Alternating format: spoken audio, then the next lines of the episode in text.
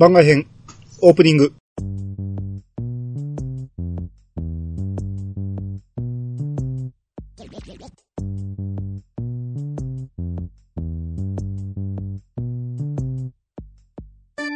はい、こんばんは。はい、こんばんは。えー、ドラクエ10の、えー番外編第2章の4回目ですね。はい。えー、ランガオ編です。はいはいはいはい。ランガーを。はい。えー、まずね、ランガオ行く前に、はい。えー、獅子門におりまして、うん。えー、踊り子クエをやろうと思って、うん。えー、まずナッチョスっておったでしょ？あの、変なメガネのやつ。うん。はいはい。うん、あいつに声かけて、うん。えー、そうだな。さすがにレベル30以上になれば、ラスタも認めてくれ。ピキーンってなって。うん。て、おい、もう30以上じゃないか。いくらなんでも早すぎだぜ。これぞまさに爆速成長伝説。早速ラスタに合わせてやりてえが、その前に頼みがあるんだ。うん実はこの前気になることを聞いてな。ラスタは単に踊りが上手いだけの相方を求めてるわけじゃねえらしいんだ。うん。で、どんなやつがいいか聞いたらよ、グレン領西にいるグールを5匹倒せるくらいの実力を持つ踊り子を探しているらしいんだ。気が低いですね。えースライム1匹に行く手を阻まれただけでうん営業をドタキャン、ドタキャンしてたあいつが、そんな条件出すたな。っていうことで、はい。えークエナンバー394の始まりの踊り子伝説。はいはいはい。これが、えー、踊り子クエのタイトルが、蘇る踊り子の伝説。うん。うん。これを受けまして、はい。で、あそこにいるグールは音量の一種だって話があるから注意しろよな。っていうことで。うん。うん。あの、ここでね、はいはい。あの、相方を探してるって言ってるんですけど、うん。この普通の相方って相手の方って書くじゃないですか。はいはいはい。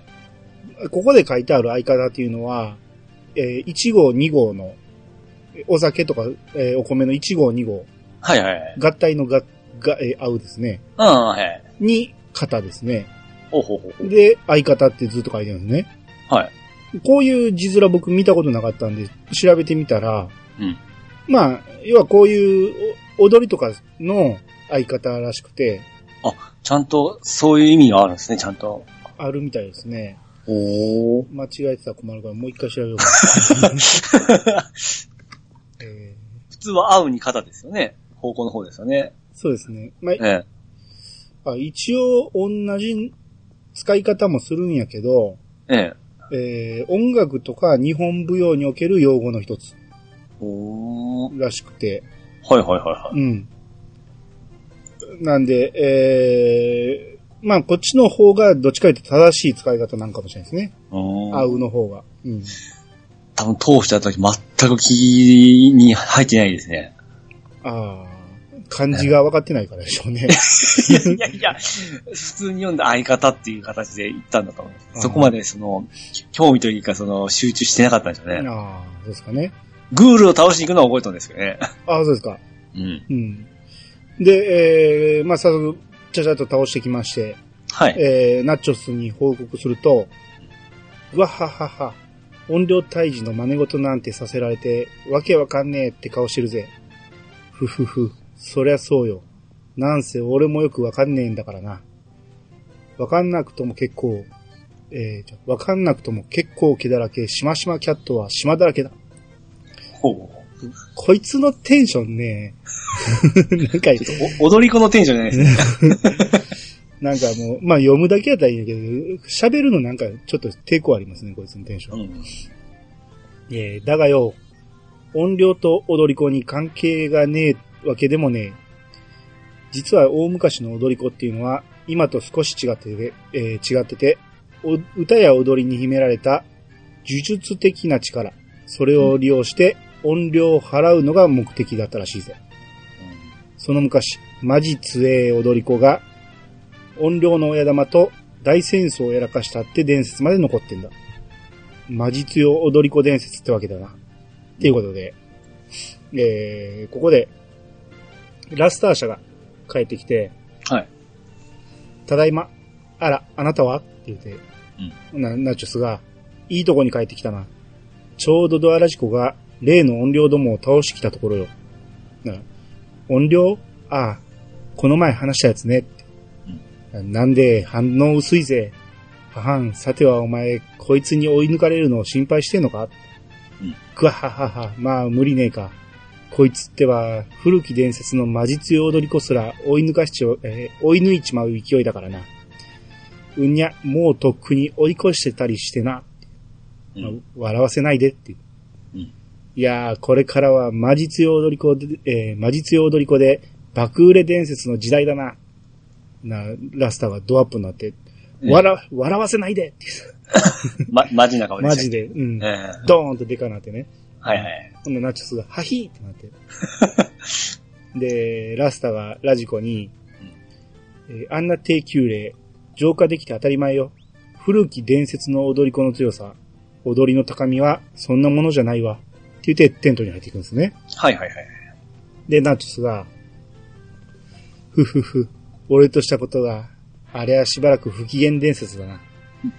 しかし、あんなに起こることがね、最近やたらピリピリしてんだよな。まあ、伝説に名を刻む踊り子としての自覚が出てきたんならいいことだがよ。っていうことで、はいえー394の始まりの踊り子伝説をクリア。はい。で、ここで、えー、次回予告が流れるんですけど、うん。まあ、これ毎回見てるんですけど、ちゃんと。ええ。この映像の中のね、うんラスタの手がね、パンなんですよ。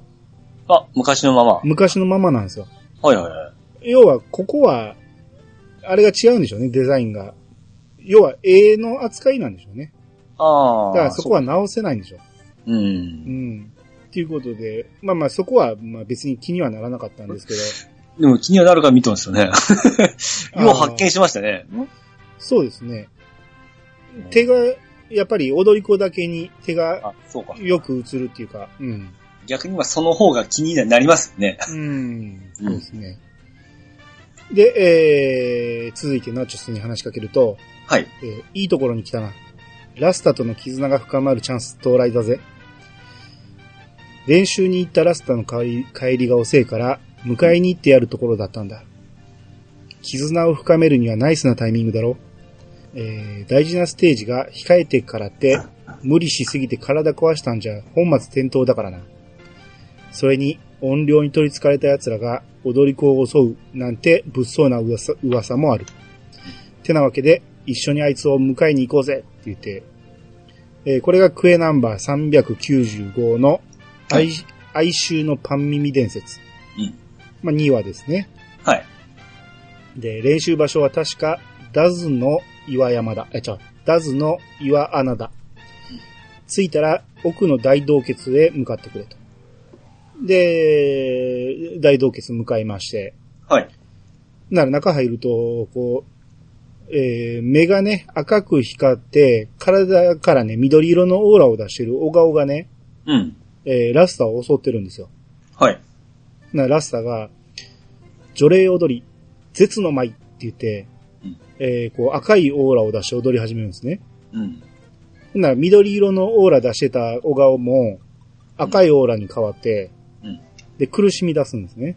はいはい。で、そこからモンスターが、えー追い出されてきまして、うん。己、憎き、踊り込め。しかし、黒煙王は、舞い散りなさいって言って、最後まで言わせずに、うんビシッてやって、ここでまあ砕け散るんですね。うん。うん。で、そこにナチョスが近寄ってきて、うんこれは一体全体どうなってやがる？今の踊りは？言って、なてんてんてんてん。で、ナチョスがくるっと回って、ナチョス感動伝説とか言って、ほんならラスタが、えってなって、ないやー、踊、踊れたぜ。まさかこの目で、伝説の除霊踊りを見ることができるたな。うん。なそ、そう？それは良かったわ。道理で、相方を欲しがるわけだぜ。除霊踊りなら二人って相場が決まってら。古き伝説にもあるあの踊りだ、えーあの踊りだもんな。にしても一体どこで覚えたんだ？それにさっきの音量、黒煙王がなんたらって。でラスタが、さあ、うんそんなこと言ってたかしら？踊りは昔、おばあ様に教わったのよ。本当に聞くとは思わなかったわ。こんな、いたって言って、膝をついて、うん。で、な、なんでもないわ。さっきの戦いで少しひねっただけよって。なら、あちゃー、やっちまったな。こりゃ、次の舞台はドタキャン伝説だな。な、バカ言わないで。このくらいの怪我で舞台を降りてたらプロ失格よ。な、ダメだ。このくらいだろうと、なんだろうと、怪我は怪我だ。プロデューサーとして見過ごすわけにはいかんよ。ま、伝説的スピードで治す方法でもあればいいんだがよ。待てよ。そういえば伝説に。そうか、その手があったか。っていうことで、えー、テントまで戻りまして、はい。な、ナッチョスが、えー、ほれ、こいつを受け取ってくれって言って、ラジコに、うん。えー貸すだけだからなって言って、えー古き踊り子の伝説っていう本を、えーくれまして。はいはい。うん。で、ナチョスが、その本に、踊り子の怪我を速攻で治す、海油の葉って、葉っぱについて書かれてる箇所があってよ。うん。魔術用踊り子の相方が体を張って取りに行くってくだりだっていう。うん。で、これを大事なもののほところから、えー古き踊り子の伝説を使うと、はい。えー文を読みまして、うん。グリゴンダンスの群れが、蜂蜜の池に食事を取りに行ったスキーをつき、踊り子は底なし穴へ恐る恐る近づきました。うん。そして穴の中に突き出た今にも崩れそうな小さな岩場。そこにちょこんと生えた枝がみずみずしい葉をつけているのを見つけます。うん。これこそが踊りを愛する者にのみ癒しを与えるという怪異の葉だったのです。うん。まん丸お山のてっぺんを飛び回るカラスが無情にも夕暮れ時を告げると、踊り子は覚悟を決め、底なし穴へと身を踊らせましたっていうこれはヒントなんですよ。ねですね。おお。まあこれで、まあ大体想像はつくんですけど、僕今ちょっと聞くだけだったんでさっぱりまで出てこないんですけど。グリゴンダンスがおるところっていうのと、蜂蜜の池っていうところで、で、まあ岩穴っていうことで、うん。まあ大体想像がついて、そのエピステーサの、えー底なし穴。これ要はあの、いつものもう慣れ親しんどるクエストどこ行くじゃ出てこんわけですよね。あ、そうですね。出てこなかったですね、これ。この、この辺っていう丸とかも出てこんので、その文面で探すしかなかったんですよね。そうですね。まあ、大体わかるんでしょうけどね。いや、まあまあ、この辺は、うえん、わかりましたね。うんうん、僕もこれでピンと来て、この時はもしかしたらエピステーサー行きますかみたいなの言われたかもしれんけど、ああ、うん。まあまあ、とにかく行ってみたら、ちゃんと、あの、底なし穴のところに丸がついてたんで、ああ、なるほど。うん。で、そこまで行って、えー、穴のところで調べると、海油の葉をゲットしまして。はい。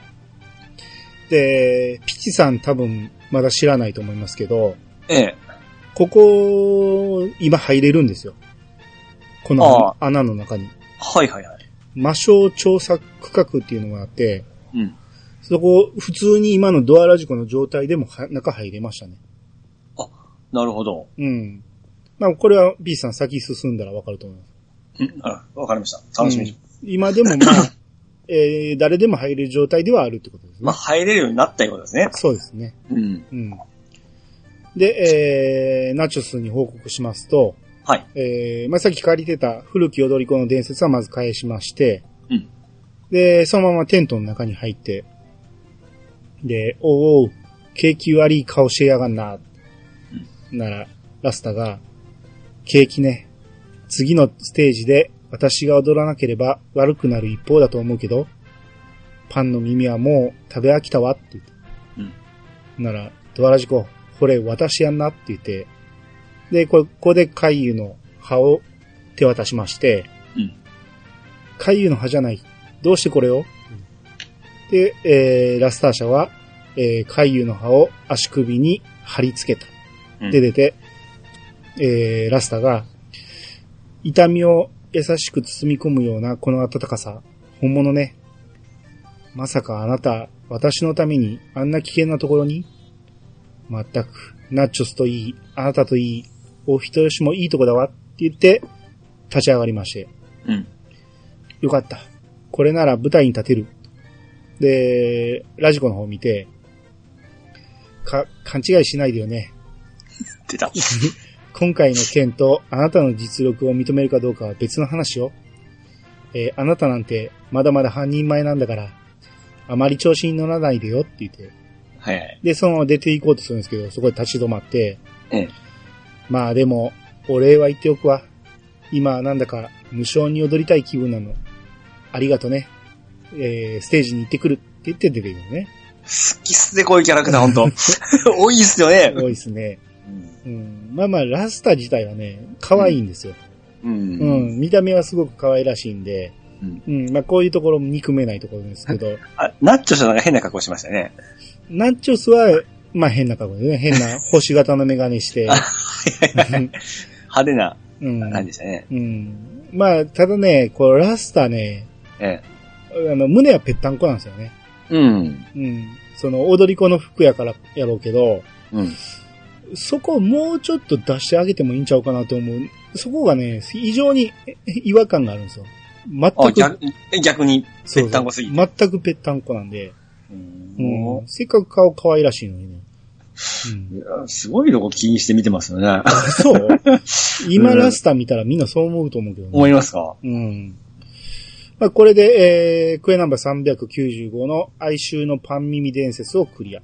はいはい。まあ、要はパン耳伝説っていうのは、景気が悪くてパンの耳ばっかり食べてるっていうことですね。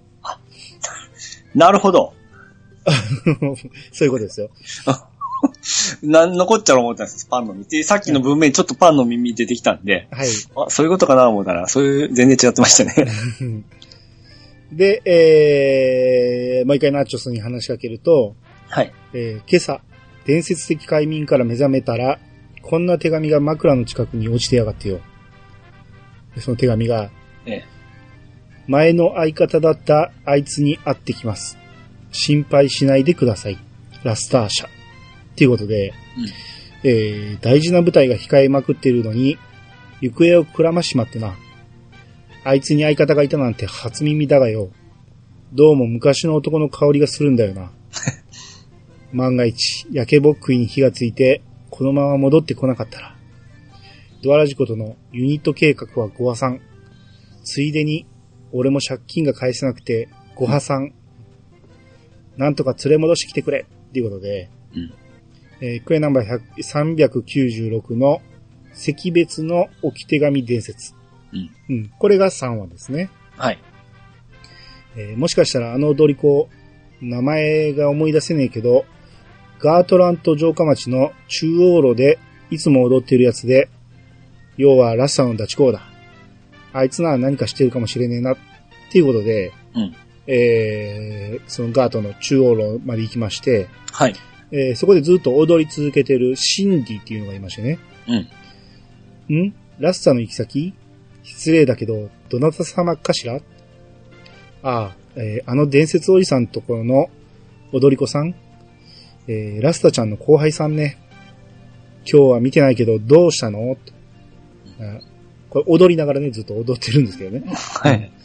えーラスタちゃんが昔の男に会いに行った？まさか、ひも手の鏡と歌われるあの子の女子力の低さを舐めないで。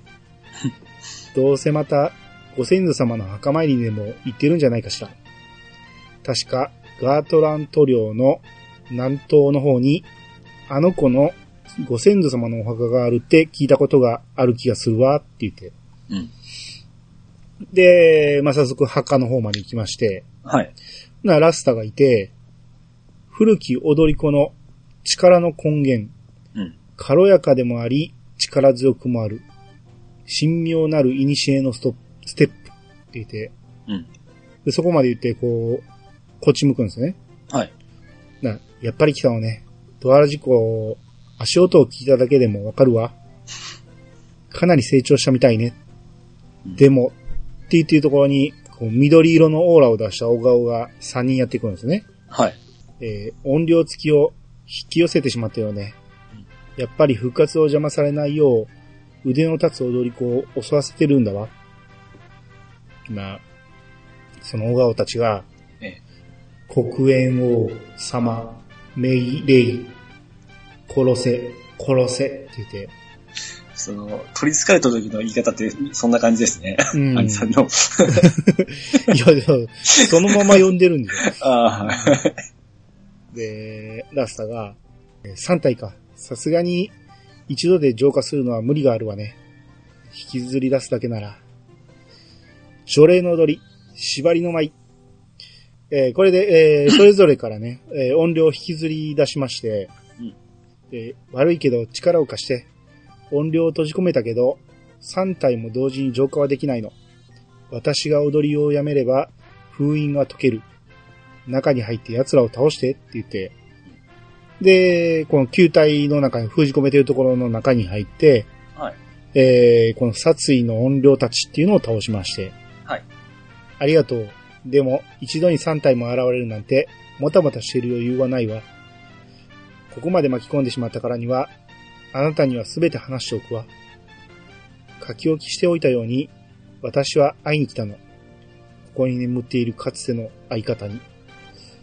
と言っても、気休めなんだけどね。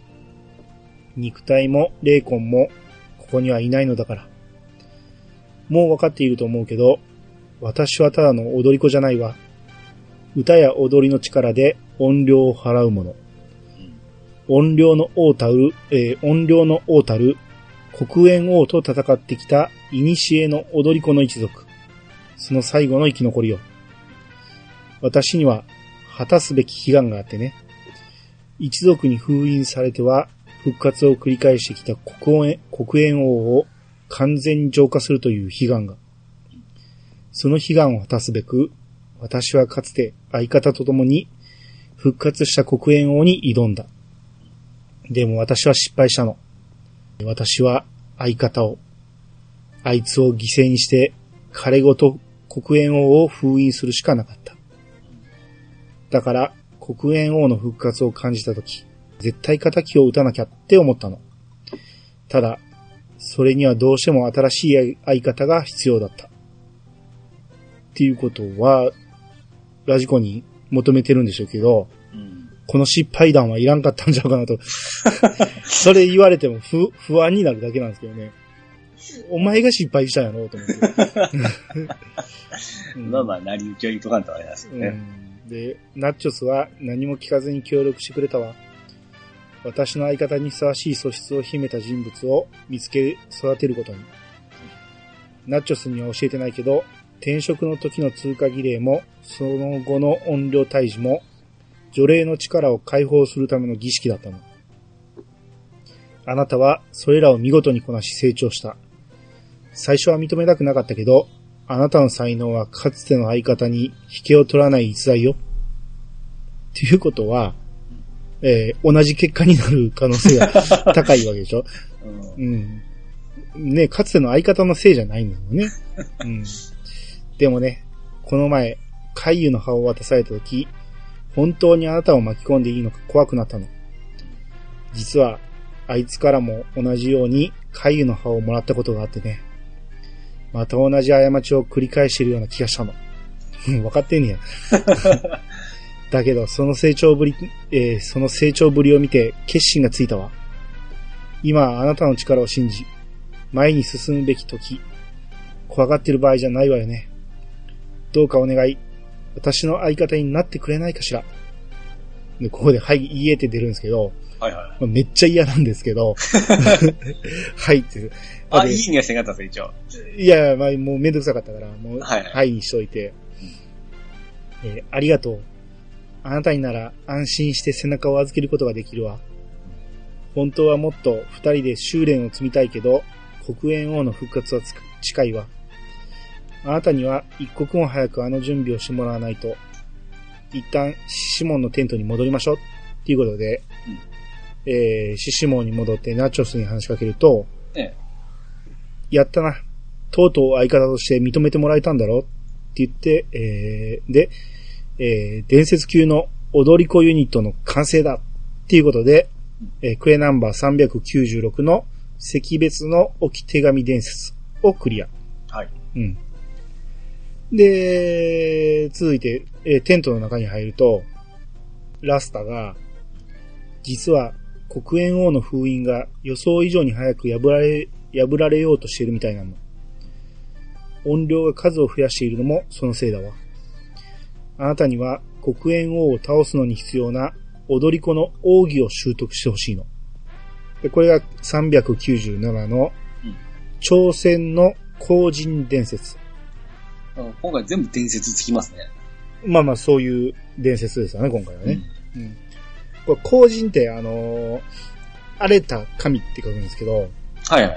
これも読み方問題なんですけど、僕、荒神やと思ってましたわ。ああ、でしょ、ええ僕、僕は最初から後人って思ってたんやけど、ええ。よう考えたらこれ荒神でもいけるなと今回は思って、はいはい。うん。どっちが正解かわかんないんですよね。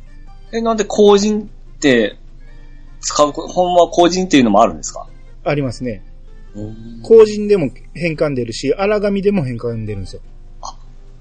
結構これ見ますけど、そのゲームとかでも、うんもう荒神の変換ですね、完全に。ああ、これでもこの後ね、え必殺を覚えると、え、ええ。これひ必殺がね、後人の舞なんですね。えー、荒神の舞とも呼ぶんかな。はいはい。だからまあ、結局どっちかわかんないんですよね。だからほんま金太しいですよね、これ。ですね。ええあの、ちょっとよく言う、こう公式がどっちをしとんかっていうところですよね。そうそうそう、もやもやするんですよね。うん。あの、ここが変だよでも、変だよでも言いましたけど。ええうん。で、これが、で、4話で、えー習得するには、踊り子の守護神、踊り神様の護符が必要でね。うんまずは、呪霊上層にいるモコフルを3匹倒して、ただし、封印のダンスを踊り、効果を発動している状態で倒すの。3匹倒し終えたとき、古き伝説の仕草、踊り神様に呼びかけるための、えー特別な踊りが身につくはずよ。その踊りをラーディス王党の小さな小部隊で、最も知恵から遠い部隊で捧げれば、伝承の前の道が開かれるわ。ちょっと、ややこしそうですね。そこであなたの実力が認められれば、護符を授けてくださるはずよ。踊り神様は、皇人様の異名を持つほど、えー、はげ、えー、強く激しいお方。うん大変だけど、あなたならきっと大丈夫っていうことで、うん。まあ、要は、モコフルを封印のダンスで倒して、うん。えーししてから倒して、えー踊りを覚えるから、その踊りを、ラーディス王島の小舞台の上で踊れっていうことですね。うん。うん。っていうことで、まあ、モコフル倒したら、ラブリーダンスを覚えまして。はいはい。で、ラーディス王島行って、うん。で、知恵の眠る、えー、洞窟やったかな？うん。から一番遠いところの小舞台の上でラブリーダンスを踊ると、はい。えーどこからともなく不思議な声が聞こえてくる。あららら、この感じ、いつぶりかしら？まだ私を訪ねる子がいるなんて、ふふ、ラブリー。そこにたどり着いたということは分かっているわよね。踊りの真髄は知恵から最も遠い場所にある知恵のくびきを立ち、心を解放し、魂を荒ぶらせたその先の境地で初めて見えてくるもの。うん。いいわ、覚悟を決めて心を解放しなさい。儀式の前へ扉を開いてあげるわ。私の愛の扉をね。って言って、えー、儀式の前の扉が姿を現したと。はいはい。まあ、あの、リレーミトみたいなんですよね。うん。うん。で、そこで、えー移動すると、えーこうマグマが流れてる地下ですね。うん。うん。えー、なんかちょっと暗いんですね。うん。あようこそ、踊り子ちゃん。おっと、これじゃあお顔が見えないわねって言って、こうピンスポットが当てられて。うん。なるほどね。うふふ、ラブリー。ただ、いたずらに腰をくねくねさせている近頃の腰抜けどもとは違うようね。うんでも、後人の異名を持つ、荒神でもいいですけどね、の異名を持つこの私、踊り神、ボニータのラブリーな荒ぶり。何を言ったんですか？ラ ラブリーな荒ぶりね。はいはい。うん、ラブリーな荒ぶりですね。うん。これを腰を抜かさずいられるかしら？って言って、こう、向こうの顔は見えないけど、うんこう、モンスターっぽいのが踊り出すんですよね。はいはい。で、こう、その時音楽は4のあ、出た。踊り子のテーマではいはい。すね。うんうんジプシーダンスですねジプ。シーダンスですね。うんこう、顔が見えたと思ったら、その、天魔っぽい顔してるんですね。うん。うん。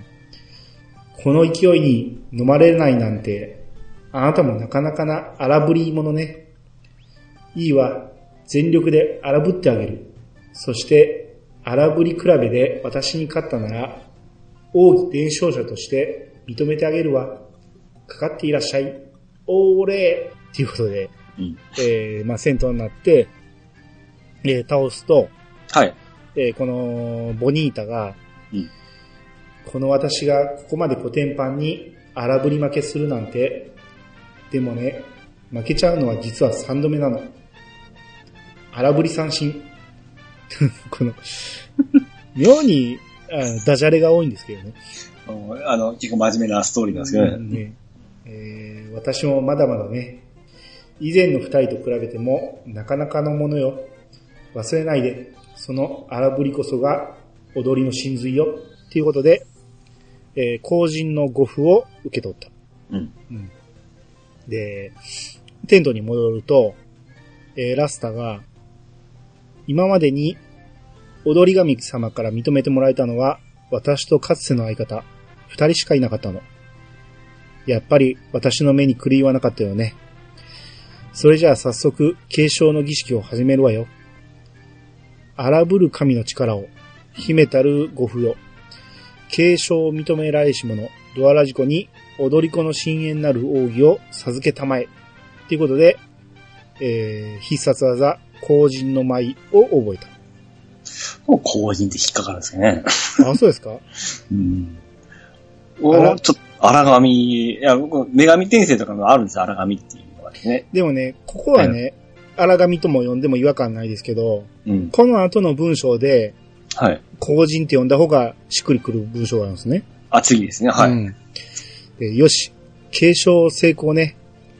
その後人の舞が放つエゲ、えーエネルギー。それこそが黒煙王を倒す鍵なのよ。でも、えー残念ながら、それだけでは奴を完全に浄化することはできない。それを可能にする方法はただ一つ。後人の舞を二人同時で舞うことで、その力を増幅させる。究極の対の舞。後人連部を完成させる、えー完成させるしかないわ。ということで、後人連部なんですよね。法人伝部にはなんかある言葉なんですか？わからへんけど、4文字熟語になると、はい。やっぱり、音読みの方が合うと思うんですよ。荒神連部より後人連部でしょ。そうですか？そりゃそうでしょ。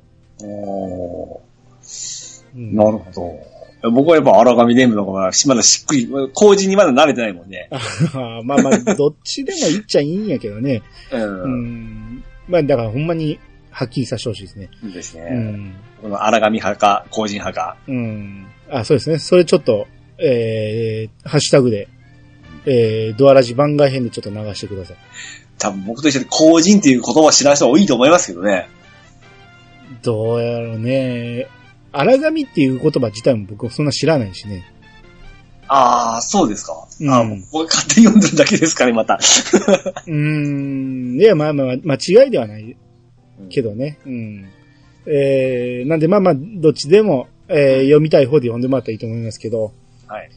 えーかつての相方とでさえ、後人連部を完全に極めることはできなかった。けれど、あなたなら、後人連部の力に耐えられるはず。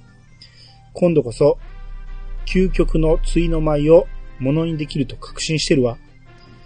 私はね、除霊の、えー除霊踊りを舞うのは、私たちで終わりにしたいと思っているの。私の一族は代々黒煙王との戦いに身を投じ、戦いの中に散っていったわ。それが一族の使命であり、宿命でもあった。でもね、やっぱり仲間たちと楽しく踊ったり、舞台に立ったり、そういう時間が一番幸せだったの。ご先祖様が聞いたら怒るだろうけど。今は、そういう踊り子が増えていることが私とても嬉しいの。だから、黒煙王は倒され、除霊踊りは古い伝説として忘れ去られなければならないのよ。っていうことで、えー今のが4話ですね。うんで、次最終話。えーナッチョスに話しかけると、こう、ラスタがね、えー、ケイガレの谷底に来てほしいって言って、えー伝言を残して、はい飛び出していったっていうことをナッチョスが言ってて、えーこれがクエナンバー398の終幕の踊り子伝説。うん。えーこれが最終話っていうことで、はい。えー、汚れの谷底に行くと、うんえーラスタが踊ってるんですね。うんで、見ての通り、黒煙王は目覚める寸前よ。ごめんなさい。ろくな練習もできなかったけど、こうなったらぶっつけ本番ね。合図をしたら、この舞をやめるわ。そして、奴が解き放たれたその瞬間、二人同時に後陣の舞を放つのよ。はぁー言って、えー、除霊踊り、後陣のって言ったら、待ってっていう声が聞こえて、はいはい。だから半透明の男が現れるんですね。うん。だからラスタが、ファランって言うんですね。うん。なそのファランが、やっぱりシャーラなんだね。よかった。あれから300年。もう二度と会えないと思っていたよ。おや？って思って。最初、最最終話でいきなりわけわからなくなりましたけど、ラスター社のことをシャーラって言って、まあ、それはまあいいとしても、あれから300年って言ってるんですね。はいはい。どう見てもまあ300歳には見えないんですけど、うん300歳以上には見えないんですけど、ラスタが、ごめんなさい、ファラン。あの時は、ああするしか。私ずっと後悔して、いいさ。こうしてまた会えたんだからね。それにしても、その姿は？そうか。この子は僕ら一族のま、えー、マッソン、えー末の孫ですね。うんえー僕ら一族のマッソン。黒煙王を倒すために、自ら怨霊となり、この時代の人間に取り付いたんだね。おお？ややこしい話をしてますよ、この人。え、それはラスター社の意思ではないんですね。いや、石なんですよ。ラスターシ、あーですね。うん。今は、ラシャーラの人格だ、シャーラなんですよね。うん。うん。シャーラが自ら怨霊となって、うん自分の、えー子孫に取り付いてるんですよね。うん。うん。えーそこまでして二人の悲願を叶えようとするなんて、シャーラ、君って人は、なんて。で、ここで、緑色のオーラを出してね、うん急に悪い顔になるんですよね。ファランが。ファーランが、はうん君って人は、なんて、哀れな奴なんだって言って、で、あ、ラス盛り上がってきた。うんラスターを殴り飛ばすんですよ。はいはい。で、この瞬間、僕の腕につけてるアップルウォッチがブルブルってなってね え、いつの間に連動したん？と思ってびっくりしたんですけど、うん。まあまあまあ、ただ単に通知が来ただけなんですけどね、違う。うんめっちゃナイスタイミングでブルブルってなったから。うんで、ようやく始末できるぞ。愚かで哀れな死に損ない目。今度こそ邪魔はさせぬ。あとは貴様だけだ。憎き踊り子よ。貴様さえ葬れば、いよいよ我が野望を果たすことができる。生きとし生ける者に怨霊どもを取り付かせ、最後の一匹に至るまで殺し合わせてくれようぞ。つまり、これが、えー、黒煙王だったんですね。あの、ファランが今言うんですよね。ファランの、えー悪い顔のやつが言ってたんですけど、うん。要はこれが黒煙王やったと。うん。うん。で、こう倒しまして、あ、それはあっさり倒したんですか？まあまあ、この辺のレベルですからね。あーあ、結局あの、二人で一緒にやるいうのはもう、そこでは披露されなかったわけですね。待てっていうことで止まったわけですから。まあまあ、一応ね、えーラスタは気絶してるんで殴り飛ばされて。なるほど。うん。とりあえず襲いかかってきた黒煙王は、えー、戦闘には勝ちまして、うん。ほんなら黒煙王が、あ、ありえぬ。誰にも止められぬ。果たされる我が野望は果たされる。生きとし生ける者は恨み、恨まれ、殺し合い。死に絶え、朽ち果てる。邪魔などさせるものかって言って、とまた緑色のオーラが復活して、はいはい。で、そのオーラがね、えー、ラジコの身動きを取れなくするんでするんですね。で、動けない状態のところにラスタが目を覚ましまして、はいはい。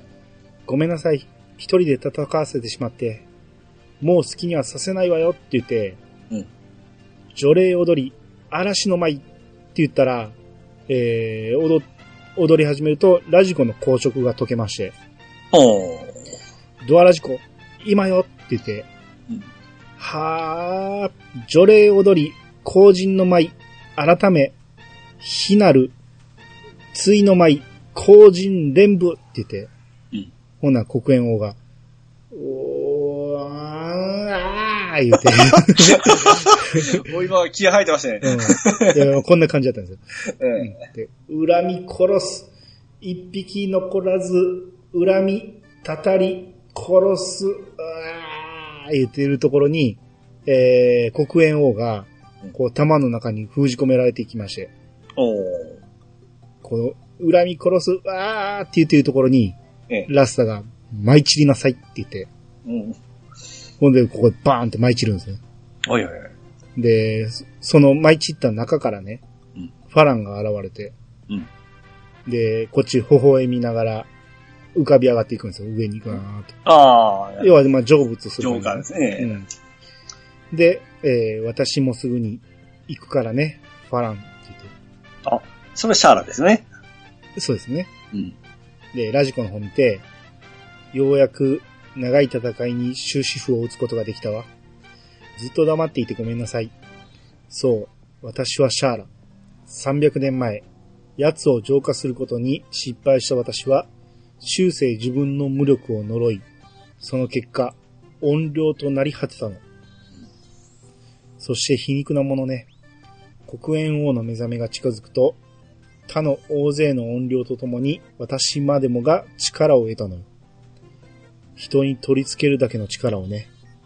そして自分の悲願を果たすために、マッソンのラスターの体に取り付いたの。あの時、浄化に失敗したばかりに、あなたとナッチョス、ラスター社にも随分迷惑をかけてしまったわね。なら、急に、ぐはははは、水くせえこと言うなよって言って、ナチョス登場。うん。自分が見込んだ踊り子の要望には、何でもお答えするのが俺の流儀だぜ。なあ、ふふ、できればこのままずっと楽しく踊り続けていきたいけど、そろそろこの体を返してあげなくっちゃね。ドアラジコ、最後にお願いがあるの。えー私のシャーラの霊魂をこの子の体から除霊してあげて。あなたの踊りでって言って、ここではいってすると、よかったわ。ありがとう。今まで散々除霊してきたけど、自分自身が除霊されるなんて初めてよ。さあ、これが本当に最後の除霊踊りよ。あなたの手で、その伝説に幕を閉じて、って言って、ラジコが踊るんですね。おー。なラスターから、こう、半透明のシャーラが出てきまして、うん。ありがとう。とても暖かくて、心地よい踊りだったわ。さようなら。って言って、こう、くるくる回りながらと浮かび上がっていくんですね。おー、いいっすね。僕、この踊り子クエね、途中までね、いまいちやなって思ってて、でももう完全に覚えて忘れてましたけうど、ん、うん。ここんな映画でしたね。最後の最後にやられましたね。はいはいうんはこの最終はちょっと、あ意外すぎて、いはい。うん、展開がまた良すぎてね、ちょっと最後、来ましたね、これは。うんちょっと踊り子関係ないやんとか思ってましたけど、最後はなんか、おちゃんと踊りで締めるところがいい感じですね。自分が音量になった。しかも、うん。うん、その、自分のね、憎き黒煙王の力で、うん。人に取り付くぐらいの音量になってしまったうんっていうところが、あなかなかやるなと思って。ですね。うんあううまいな。うまいですね。うん、で、これ、シシモンでナチョスに話しかけると、うんえーさっきラスタが目を覚ましたんだが、なんというか、その、うーむ、とりあえず会った方が早いだろうな、あ、わかった。はい。な ラスタが来えて、あら、あなたはドラジコ？って誰だっけ？変なの。なぜか名前が分かったけど、初対面よね。でもどっかで会ったような気も。うーん、やっぱわかんない。あナチョスが。えなんでもちょいと前にご先祖様の墓参りにいた時から記憶がねえんだとよ。お前と出会う前、音量どもが出始めた頃だぜ。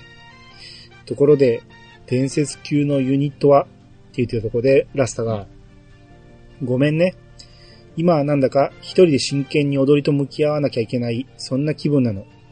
だから私がドアラジコさんに負けないくらい伝説級の踊り子になれたら改めてさ誘ってほしいな。っていうことで、うん。えーナチョスが、あの通り、当分ソロでやるつもりらしくてよ。残念だが、伝説の踊り子ユニットは解散だな。お前はこんな小さなテントで終わるやつじゃない。お前に選別、えーお前に選別を用意したって言って、あえー踊り子の証を手に入れました。うん。で、これで、えークエナンバー398の終幕の踊り子伝説をクリアと。はいはい。うん。うん。あまあ、ちょっと舐めてたっていうか、途中まではほんまにいまいちやったんですけど、最後の最後で、あなかなか深い話に持ってきたなと。あ。さすがドラクエ決めてきますね。ですね。うん、やりますね。完全に忘れましたね。ほんまあ僕も忘れてましたね。っていうかね、結構僕はこの辺、あの、読まずにやってたかもしれない。うんうん、確か3、もう、こうやって3、えーディスク3に入ってからですよね。踊り子って。そうですね。うん。うんなんかもうい、急ぎで行ったような気しますんで、パパってやったような。いや、3は、魔物じゃなかったっけ？あれ、2でしたっけ ?2 でしょ踊り子 ?2 の後半ですか？ですね。ああ、うん。なんで、まあまあ、うん。僕はこの辺は、最初にやった時はほとんど、眠いなって思いながらやってたんで、ちゃんと読んでなかったんですよ。うん。もう、僕、まあ、踊り子クリアしとるんで、うんやったんでしょうけど、もう本当覚えてないですね。うん。今言われて、こんないい話だったんかいうのが。うんですね。ううんん。あ、踊りって除霊いうことなんですね。うんまあ、そら、あそうです。ね。よくある話ですけどね。うん。あ、そうですか。楽しい話かな思いながら、ちょっとそういった記憶もあったんで、踊りなんでですうね。ん。ですね。で、えー、ここから本編ですよ。はいはいはい。えー、ランガオ村に行きまして。うんえー、まず入って、最初のね、小顔のね、バドワスっていうのに話しかけると、はい。えーこの村では毎年舞踏大会が開かれていて、圧倒的な強さを誇るジーカンフという男がずっとチャンピオンに君臨していたんだ。うん誰もが孫王の娘、マイユ様はジーカンフと結婚すると思っていたが、孫王に呼び戻されたアロルドという若者がジーカンフを倒し、マイユ様はアロルアロルドの花嫁となって共に旅立っていたのさ。アロルド、アロルドって言いにくいですよね。アロルド言いにくいですね。うんっていうか、このバドワス君が全部話してくれまして、ええ。あの、要は、これが、えー、オーガの初期村のストーリーですよね。うん。うん。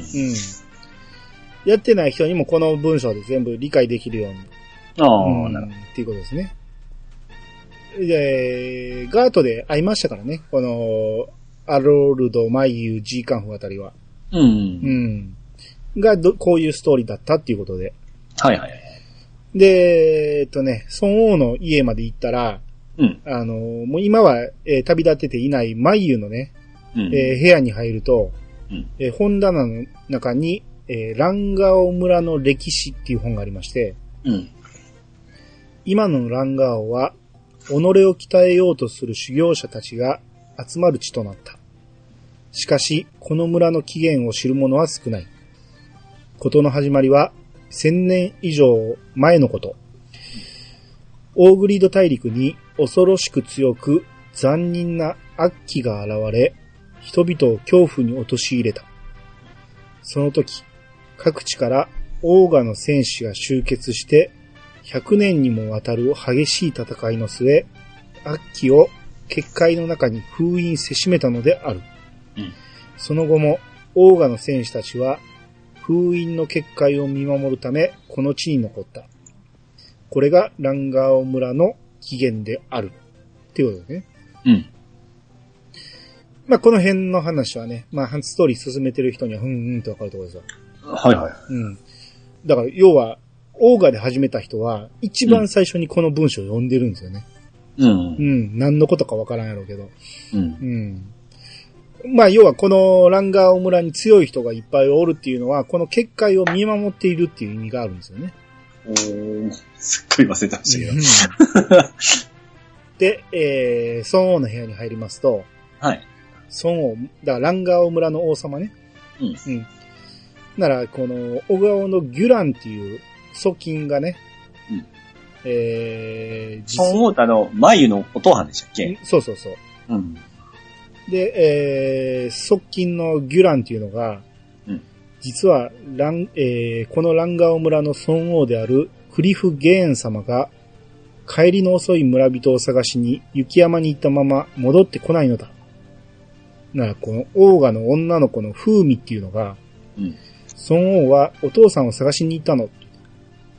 な、ギュランが、村の者が、えー雪山から戻らない時に孫王が捜索しに行くのはよくあることだが、これほど遅いのは初めてなのだ。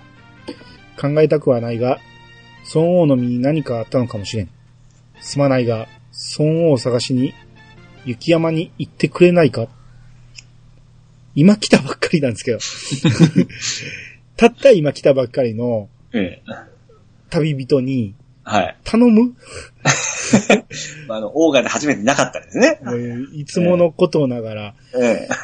村中全員で探せようと思うんですよね。うんえーこれがクエナンバー194のはい。雪山の捜索。うんえー配信クエのタイトルがランガオ村の王者ですね。うんで、風味が、えーラギ雪原に行くって言ってました。街で売れる素材を取るんだって。ギュランが、厳しい雪原だ。行くならこれを持って行ってくれ。って言って、ヌークソーっていうのをくれまして。はい。雪山で体力を奪われぬよう、体を温めるための薬草だ。っていうことで、うんえー今すぐ、ラギ雪原に行きますか？って出まして、出たはい。あ、そうそう、だから、あのー職業クエには確か出なかったですよ。ああ、そうですね。なんか出る、出るのと出るのがありますね。うん、この村の、えー配信クエには出るんですけど、うん。うん。あっちには出なかったんで、あれは自分で探していったはずですね。う。うんん。で、いきなりラギ雪原連れてってくれまして、うんまあ他にもね、話聞いてみたかったけど、ここで家にしたら自力で行かなあかんようになるから、まあ、しゃあなし、はいにして、そのまま飛んでいきまして、はいはいはい。で、ラギに入った瞬間、すぐに、えー、孫王と風味の父親が寝込んでまして、うん。で、孫王が、お、お前はわしを助けに来たのか。えー目を覚ませ食うが、どうやら神様はまだわしらを死なせてくれんらしい。な、でも、目を覚まさなくて、うん。いかんな。寒さで意識を失っておる、えー意識を失ってしまっている。何か体を温めるものがあればいいのだが。って言って、えーヌクソを渡すと、うん。えーこう、クーガに食べさせまして、はい。な急に起き上がって、うーはー言うて、全開しまして。うん。先図みたいな。そうですね。で、孫王が、さすが効果絶大だな。よし、わしも一口いただこう。でこのわしが雪山で動けなる日が、えー動けなくなる日が来るとはな。っていうことで、えー、ランガオに戻りまして。はい。で、孫王の部屋に行く前にね、うんえー、孫王の家の中におったおばあちゃんのね、うん。えー、カシャっていうのに話しかけると、はい。マイユ様は孫王の娘としてチャンピオンと結婚するのが親孝行だと思っていらっしゃったのです。うん。お母様をな亡くされた後、ここでも死んでるんですよね。うん。ほとんどの王妃様は死んでますよね。うんですね。変な世界ですよね。それ盛り上がりますから。ちょっと、た、えー、通り一辺とすぎんかなと思って、王妃様亡くさせてしまうっていうのね。で、お母様を亡くさられた後、たくさんの愛情を育てて、えー、注いで育ててくれたお父様に、心から感謝しておられましたからね。うんでもそのチャンピオンは、アロルドに敗北し、マユー様は晴れてアロルドと一緒になられたのでございますと。うん。っていう話で。はい。で、孫王の部屋行って報告して、えークエナンバー194の雪山の探索をクリア。はい。孫王が、今この村の若くて強い連中は、みんな修行の旅に出ている。え？結界を見守るのはどうして、あれ？みんな出ていたらあかんやんと思うんですけど。うん。うんで、その間くらいは、しっかり村を守ろうと思ったのだが、わしも年を取ったということか。な、側近のギュランが、うんそういえば、こんな手紙が届いておりましたぞ、って。で、その手紙を読んだ孫王が、はい。そうか、あいつが来るか。きっと強くなったのだろうな、って言いまして。うん。うんで、これで1話が終わって、はい。で、えー次また孫王に話しかけると、うん。久しぶりに村の舞踏場に清めの儀式を行いたいのだが、うんその儀式で舞踏場に巻く特別な塩を切らしていてな。うんエゼソルトってやつだ。エゼソル峡谷にある塩湖、塩の湖ね。うん。えー、塩湖で取れる。すまないが取りに行ってくれんかっていうことで、えークエナンバー195の村の聖地を受けまして、はい。塩湖の入り口付近に山小屋がある。うんそこにいるドワーフにわからないことは聞いてみるといいって言われまして、うんで、これで早速、えーエゼソルまで飛ばしてもらいまして、あ、はいはい。うん。ほな目の前が小屋があるんですね。うん。そう、あの、エゼソル峡谷に、あの、一人シスターがおって、うん。その後ろに小屋があるところがあるんですけど、はい。そういえばこの小屋って入ったことはあったかなと思って、うん。中に入ってみたんですよ。はいはほんなら、あの、黒箱が未開封のままありまして、い。おー。あ、ほんなら入ってないんかなって思って、まあでも、鍵手に入れる入れる前に来ただけかもしれんし、うん。まあ、その黒箱開けてみると、うんえー680ゴールド。うんわざわざ黒箱に入れるもんかと思いましたけど。しょぼいですね。うん。で、その小屋の中におったドアオのうん、チレチェチェっていうのが、え？えー チレチェチェ。チレチェチェ。うん。うん。塩湖に入るとすぐに塩の塔があるでな。その近くの壺にいい塩が入っているから、勝手にも、勝手に持って行ってええだよって言って。うんえー、これめっちゃ覚えてるんですけど、はい。この昔ね、行った時に塩の塔がどれかわからなくて、うん。延々と探し回った記憶があるんですよ。はいはいはいはい。もう、かなり長いこと探して、え、これかいっていう記憶があったんですけど、うん。まあ今回はもうすぐに黄色い丸がついてるんで分かったんですけど、はい。やっぱね、今見ても、これかいっていうようなちっちゃい、全然塔ちゃうやんっていうような、あ、なるほどですうね。ん。うん。まあまあ一番入って一番すぐのところを調べればよかったんやけど、うん。そこ、これじゃないと思ってスルーしてしまったから、うん。うん。昔はこれ探すの苦労したなと思って。うん今はわかりやすくなったんですね。ですね。うん。で、孫王にこのエゼソルトを渡すと、はい。えー舞踏場に来いと。うん。うん、今から儀式やるからっていうことで、で、向かうんですけど、その前にね、えー孫王の家の、隣の家の、うんえーオーガのおばさんのジェラルっていうのが、うん私の息子はジーカンフ、えージーカンフって言うんだ。ちおうん、小さい頃から頑固で、負けず嫌いで、意地っ張りでね。だけど、たった一人の自慢の息子さ。今は、アッキ・ゾンガロンって怪物を倒すために、修行の旅をしているんだよ。うんまあ、マリーンに操られてましたけどね、この子ね。ですね、最初の、あのちょっと問題児でしたよね、1時間は。初期村ではね、えええーちょっと、確か操られて、こいつがうんボスみたいになったんですよね。うん、やらかしてましたね。ねうんうん。で、その後修行の旅に出てマリーンに操られてましたけどね。あ、やられやすいんでしょうねで。すね。う うんん。で、まあ、他のやつに話しかけると、G カンフは5年連続チャンピオンだったらしいんですね。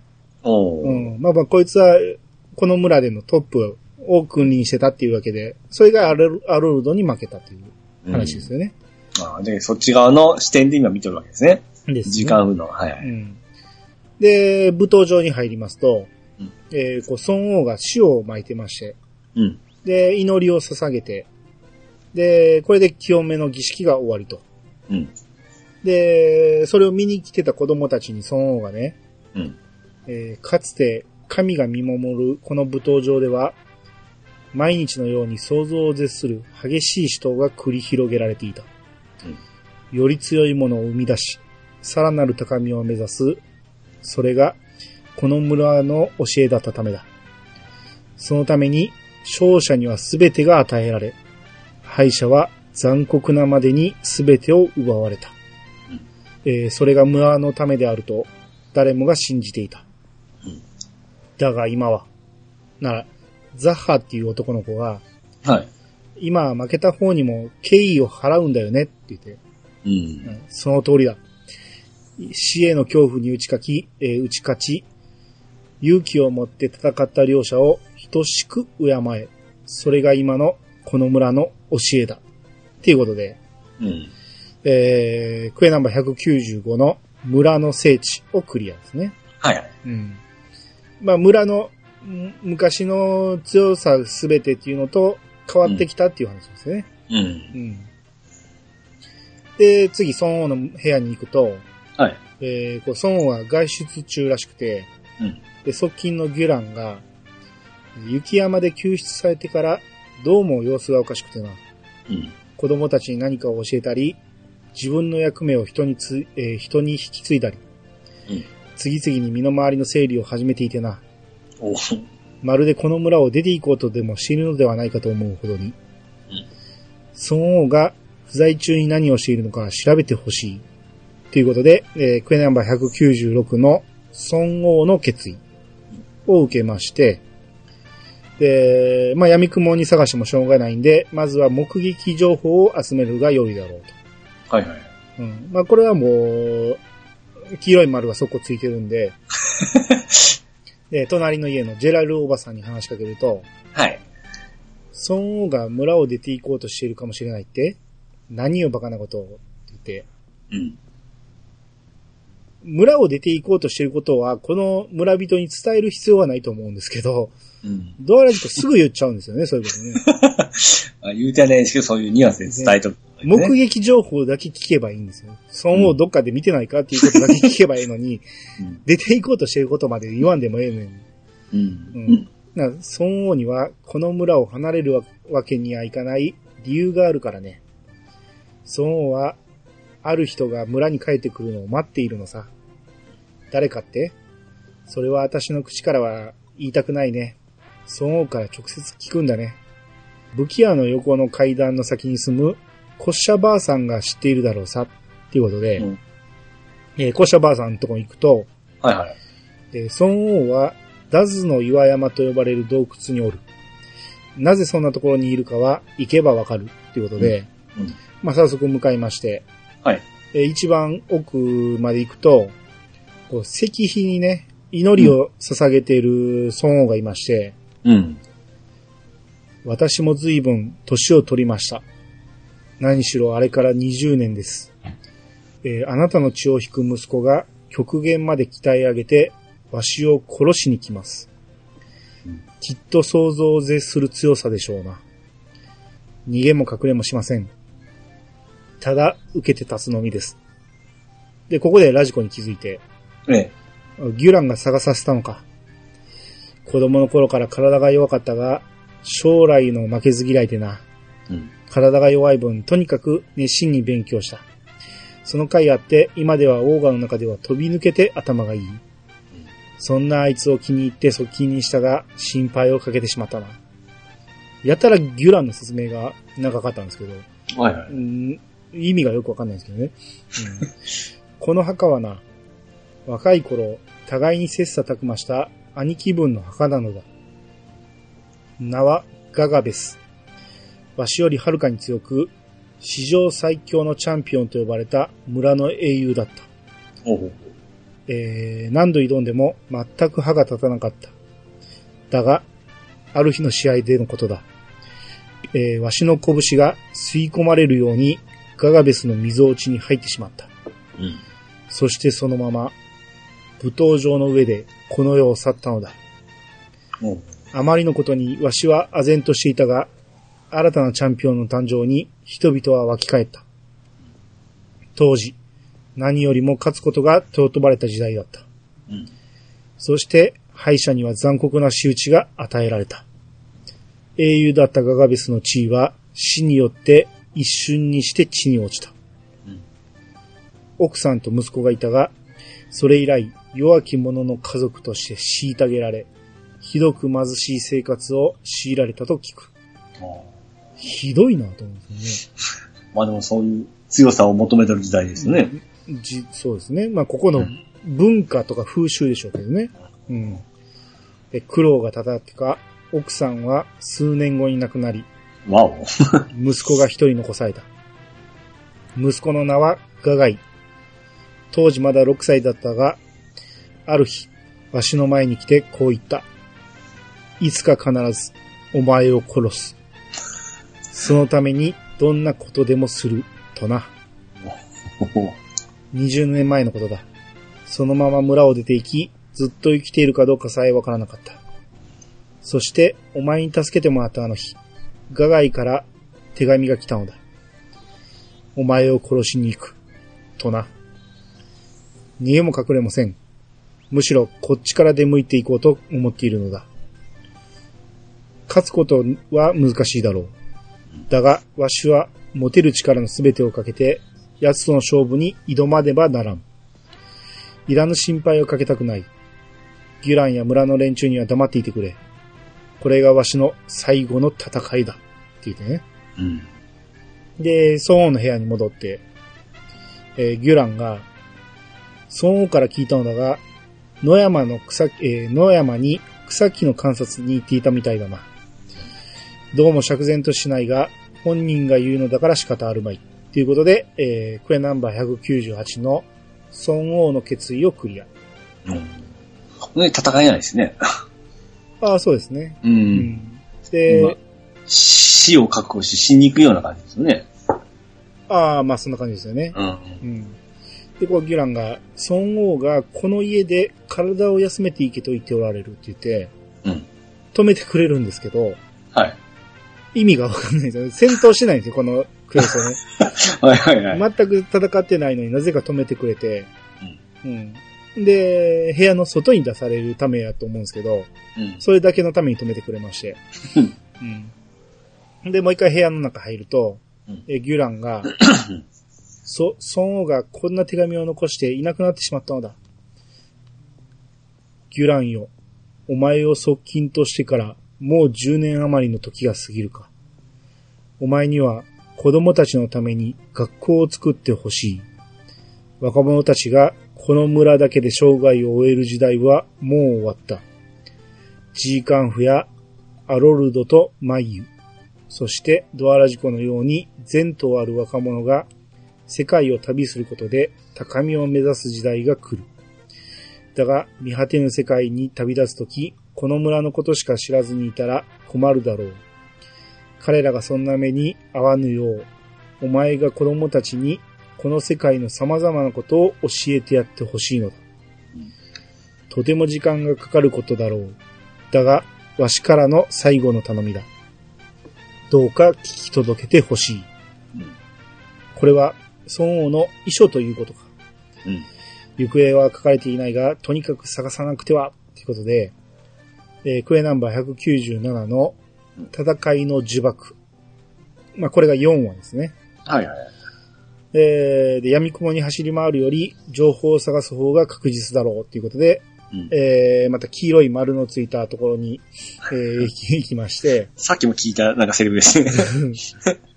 えーエルフのおじさんのうん、トガンっていうのがね、えーぶつかりそうになりまして、出てき、出ていく途中やったんか、はいはい。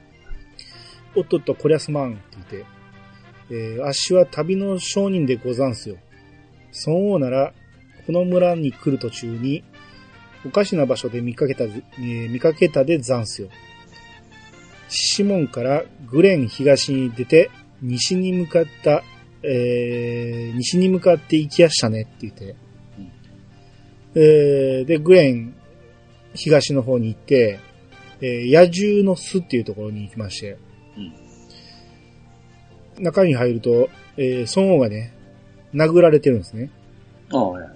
あのガガベスの忘れがたみ、さぞ強くなっただろうと思っていたが、うんよもやこれほどとはな。今のお前ならば、ジーカンフやアロルドにさえ勝てるかもしれん。なガガイが、自ら戦いを挑みに来たその勇気には価値があると認めてやろう。だが、相手の実力と己の実力を推し量る能力まで失ったとあっては、ただの猛録した年寄りだ。孫が、どうやらわしに勝ち目はないようだ。さあ、とどめをさせ。だが最後に一つだけわしの願いを聞いてくれぬか。ガガイよ。ランガーオ村に戻るのだ。お前は強い。あの村は強き者を尊敬で迎える。きっとお前は歓迎されるはずだ。ガガベスに勝ったあの日に、お前を復讐の鬼にしてしまったのなら、わしはお前に、えーお前に未来を返したいのだ。故郷ランガオ村で生きよ。わしは誰にも伝えずここに来た。お前がわしを倒したことは、えー誰も知らん。ということで、うんえーガガイが、貴様にこの俺の気持ちを知ることなどできるはずがないのだ。残念だが、お前にとどめは刺さん。俺の目的はお前を殺すことだけではない。体が動くようになったら村に戻ってこう伝えろ。死神がこの村を滅ぼしに来る。とな。死神から逃げるか立ち向かうかはお前たち次第だ。だが、いずれにせよ村は壊滅させる。あの腐った村を壊滅させなくては、俺がこの世に生を受けた意味がない。うんそしてクリフゲーンよ。貴様には、あの村が滅びる様を見届ける義務がある。簡単に死なせてもらえると思うな。って言って、恨んでますね。うん。で、ガガイが出ていきまして、で、ラジコが駆け寄ってきて、そうか、ギュランに頼まれて探しに来てくれたのか。今のガガイなら、本当にたった一人で村を壊滅させられるだろう。ジーカンフもアロルドも、えー村にいない今、ガガイを止める術がない。うん一体どうすれば？っていうことで、えー村に戻りまして、はい。えーギュランが、孫王が戻ってくれたが、全身にひどい怪我をしておられる。っていうことで、クエナンバー197のうん戦いの呪縛をクリアして、おうえーしかし、孫王は黙ったままで何も言ってくださらん。孫王はお前に手間をかけさせたと気にしている。体を休めていくがいい。今回もバトルなかったんですけど、そうですね。あの、今回、しかも終わり方も一緒ですね。うん、全く戦ってないんですけど、まあ止めてくれまして、寝かせたいんですね。うん、まあ、一旦部屋から外に出さんと、次、入った瞬間に、あのーカットシーンにしたいからってことだと思うんですけど、準備が準備が、みたいなそう感じですね。そうそう。一旦出てくれと。うんで、また部屋に入るとギュランが、うんえーずっと孫王の熱が下がらなかったのだが、先ほどついに意識を失ってしまった。急いで解熱薬を用意せねばならん。癒し草と着付け草を早急に持ってきてもらえんかっていうことで、はいはい。クエナンバー198の死神の審判。これが最終話ですね。だから大したそうなん動きもないまま最終話に入ってきましたけど。だから話ばっかりですね、今回。ですね。うん。この癒し草とキスケソはどっちもバザーで売ってるから手に入れてこいっていうことで、うん。まあバザーで買ってきまして、はい。で渡すと、これで大丈夫だ。私は10年お使いしているが、孫王の気持ちはまだまだ理解できていないのかもしれないな。だが、心から優しい方であることは知っている。今、多くを語られないことにも、相応の理由があってのことなのだろう。だから、こう、義大院っていうやつが入ってきて、うん。孫王、大変なんですって言って、うん。村の舞踏場に見たことない奴が入り込んできて、占拠しているんですって言って。うん。で、そいつは自分のことを死神だとか言ってやがるんです。ちょっと酔うてますね。で、ギュランが、ドアラジコよ、すまないが舞踏場の様子を見に行ってくれって言って。うんで、舞踏場の中に入ると、はい。うん、ガガイがね、小川を二人ほど倒して、村人倒して、これでもう終わりか？強さこそ市場と唱えたランガオ村とはとても思えぬ、は、えーとても思えぬ歯応えのなさだって言って、うん。まあ、村人がぞろぞろ集まってきまして、はい。ランガオ村の愚民どもに次ぐ。俺は今からこの村を滅ぼす。不意打ちのような卑怯な真似はしない。戦う意志のある奴は全員相手してやろうって言って、うん。な村人がみんな戸惑うんですよね。はいはい。ざわざわしながら。うんやれやれ。どうやら今、この村にいるのは戦う勇気さえも失った情けない王がばかりのようだな。えー、ならばこっちも遠慮せん。端から順番に殺していってやろう。命乞いしたい奴はせいぜい叫ぶがいい。なんかここで待てって言って、うん。えー、こう、フラフラの孫王が登場しまして、はい。ガガイよ。今、お前に勝てるような強い王がは一人もいない。だが、わしはこの村の王だ。たとえどんなことをしてでも、村のものを守り抜かなければならない。えーこれが今のわしにできるすべてだって言って、うん。こう、ひざまずいて、うん。この通りだ。頼む。この村のものを殺さないでくれ。わし。の命ならば、いくらでもくれてやるっていう。お中貝が、ははは、いい姿だな、クリフゲン。見るがいい。ランガオの者たちよ。これが貴様らが孫王などと呼び、えー、崇める者の本当の姿だ。つい先日のことだ。この男は俺との真剣勝負に敗れた。今もその傷で満足に動けないようだ。この男は敗者だ。貴様らはそれをしてもこの男と、えーこの男を同じように孫王と呼び続けられるのか？って言ったら、こう女の子のホアっていうのがね、うん。よ、呼び続けられるもんって。男の子のザッハが、そうだよ、孫王は孫王だもん。勝者とか敗者とかそんなの関係ないよ。おっさんが、そうだそうだ。俺たちが孫王を尊敬しているのは強いからだけじゃないぞ。おばちゃんが、私たちは孫王が立派な人だから心から尊敬しているんだよ。で男の子が、この村にお前の居場所はない。早々に立ち去れい。な、ガガイが、貴様らって言って。で、孫王が、ガガイよ、今は違うのだ。村は変わったのだ。な黙れ変わったなど、俺は認めん。貴様ら身が殺しにしてやるって言って。で、ギュランが、ドアラジコ、孫王お守りしてくれって言って。結局、ラジコだ、ラジコ頼みだよね。で、まあ、ラジコがギュランを倒し、えーギュランじゃない、ガガイを倒しまして、ば、バカな、この俺が敗れただと？これが神の石だというのか？親子二代にわたり同じ場所で同じ屈辱にまみれて死ねと。俺の負けだ。さあ、俺を殺せ。お前たちが父と母にしたのと同じように、敗れた弱者を蔑みながら俺を殺すがいい。孫が、お前を死なすわけにはいかん。ね、村人たちがね、こう笑顔になってね、うんガガイ、お前は負けはしたがすごかったぞ。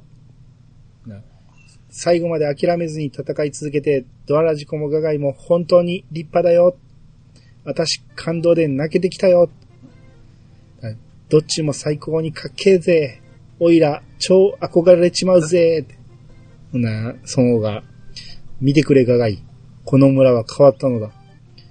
死への恐怖に打ち勝ち、勇気を持って戦った両者を等しく敬え。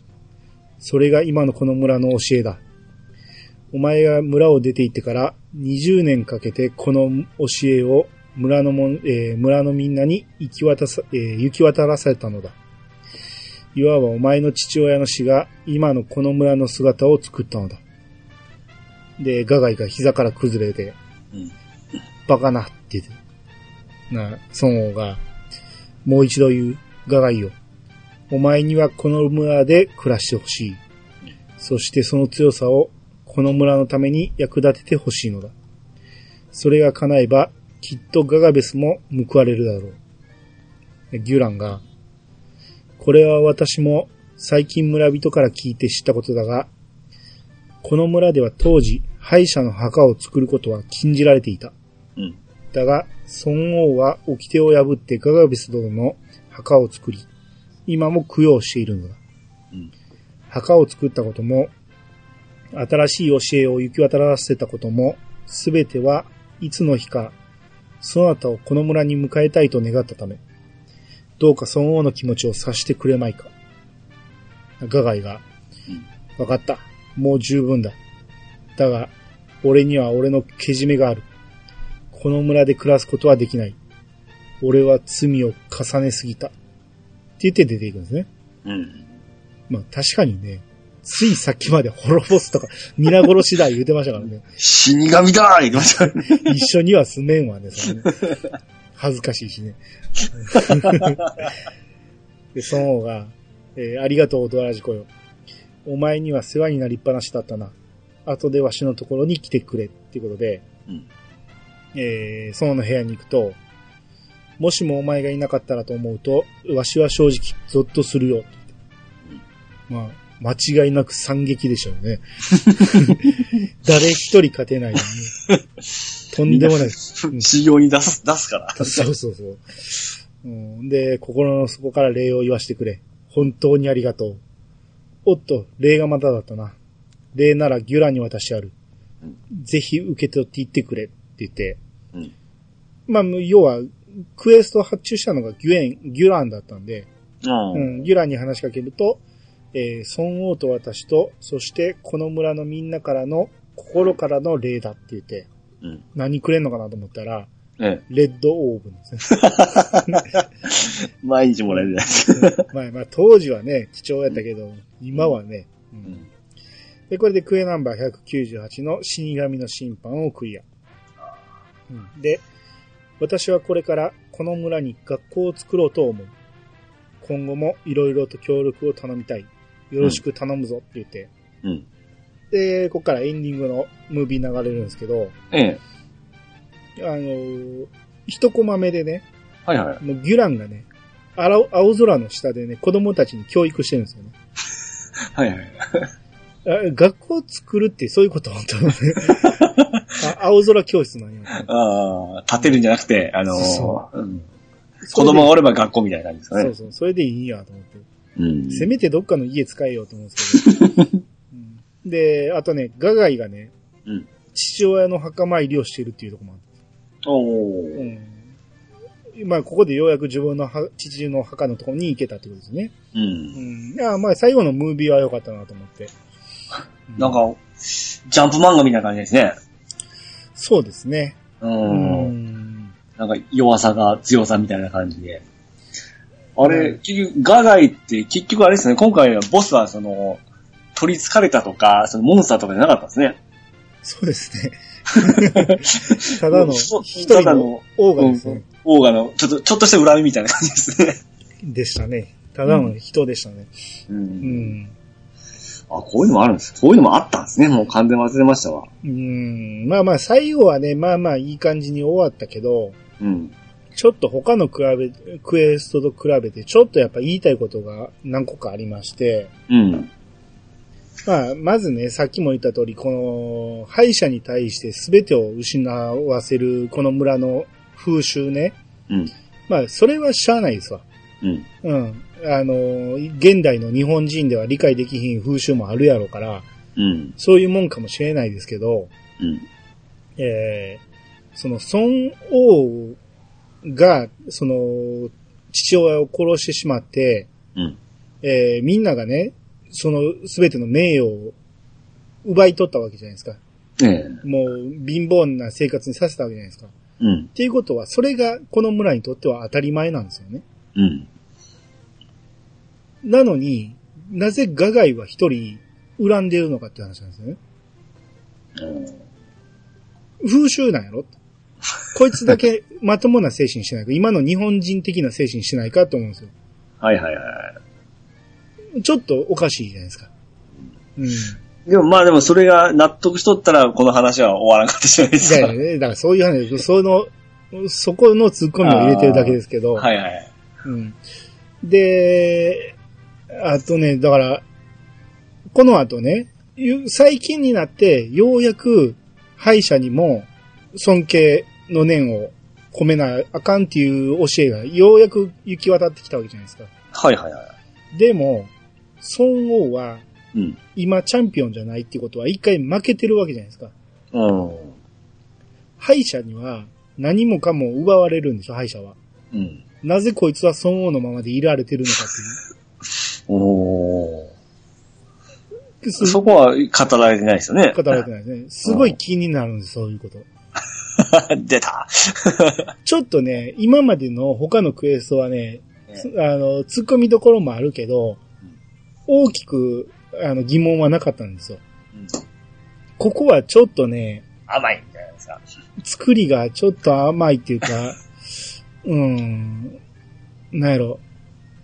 この村の風習をもうちょっとえ徹底してほしかったなと。あうんで、今それがようやく変わったんだっていう風にしたいんで、だから、こいつを殺したのはうん、孫王じゃない方が良かったんですよね、ガガイの父親を殺したのは。うん。で、そのガガイの父親を殺した男も、その後、えー、G カンフとかに負けて地位を失ったっていう風にせんと、うん。話は繋がらないんですよね。すごいその辺気になりながらやってて。ああ、確かその方がちょっといい感じになるかもしれないですうね。ん。ただまあ、孫王が主役にならないんですけどね、その場合ね。あそうか。うんそうが、そうですよね。う。うんんさっき話聞くといい感じのそうだったんで。うん。うん。だって、うん、その、G カンフは、負けたことによって、アロルドに負けたことによって、いろいろ失ったわけじゃないですか。うん。その風習はそこの時点ではまだ続いてるんですよね。あ、そうか。なんで、だいろいろね、普通の考え方とこの村の考え方が入り混じってるなと思って。う。うんん。初期村のクエストは全部いいっていう感覚やったんですけど、うん確かに1回目やった時は僕ここは結構感動したんですよね。はいはい。ええ話やと思った記憶はあるんですけど、うん今やってみるとその辺の、えー、あらはちょっと 目についてしまいましたね。はいはいはい。うん。まあ、この辺は何言っとんねんって思ってる人もいると思う。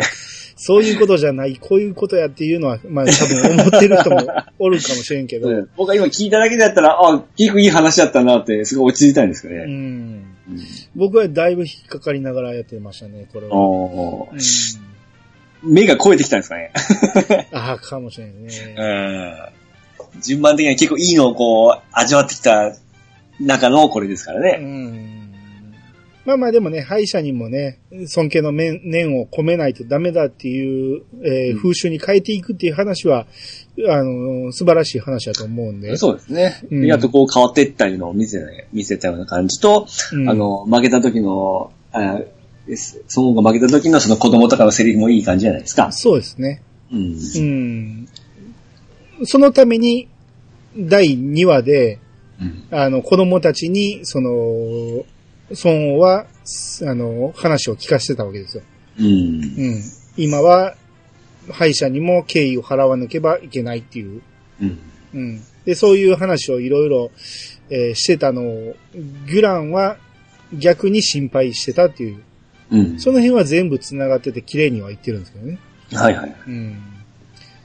えー、っていう話で、うん。うん。まあまあ今日は、えー、こんな感じですね。ああ。僕は良かったですね。えー、なんて？僕はなかなか好きな話でしたよね。ああ、そうですね。いやうん話自体は、まあ、感動の話ですよ、最終話なんかは。う。うんん。さっき言ったように本当その、モモンスターに出んかったのは、まあ珍しいな思いながら聞いてましたね。ですね。う。うんん。あと、ラジコがおらんかったらほんまに惨劇でしたよね。全滅の村ですよ。そうですね。あいつ暴走一応止めたんですよね、ガガイ。ガガイラジコがおらんかったら無理ですから。誰にも止められなかったんで。の。うん。でうん。まあまあ、一応めでたし、めでたしということで。すね。はい。えー、次回は、えー、順番通り、グレンに行きますんで。はいはいはい。うん。グレンはね、戦士クエもあるし、うん。あと、特訓解放もまだしてないから、うん。まあまあいろいろあるんで、うん。まあちょっと長くなるかもしれないんで、いやー、でもほんま忘れてますね。忘れてますね。うん。よかった、いい話だっていうのはこう刻まれてはおるんですけども、うん。改めて聞くとやっぱ、あ、こんなにいい話だったんだなと思って。うん、そうですね。う。うんん、特に踊り子クエなんてかなり舐めてましたんで、う。うんん。あ、こんな感じだったんやというのはちょっとびっくりしましたね。うん。うん。はい。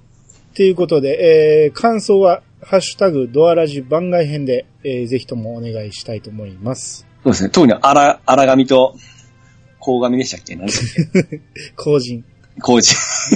はちょっと、ちょっとあの、決着つけたいんですけど。そうですね。ちょっとくわ、いつもの詳しいメンツの方がなんか、こ うこうですって言ってくれたらスッキリするんですけど。ああ、そうですね。ええはい。ぜひともお待ちしております。はい、お願いします。はい。ということで、お相手は兄と、市川とみにくでした。またお会いしましょう。さよなら。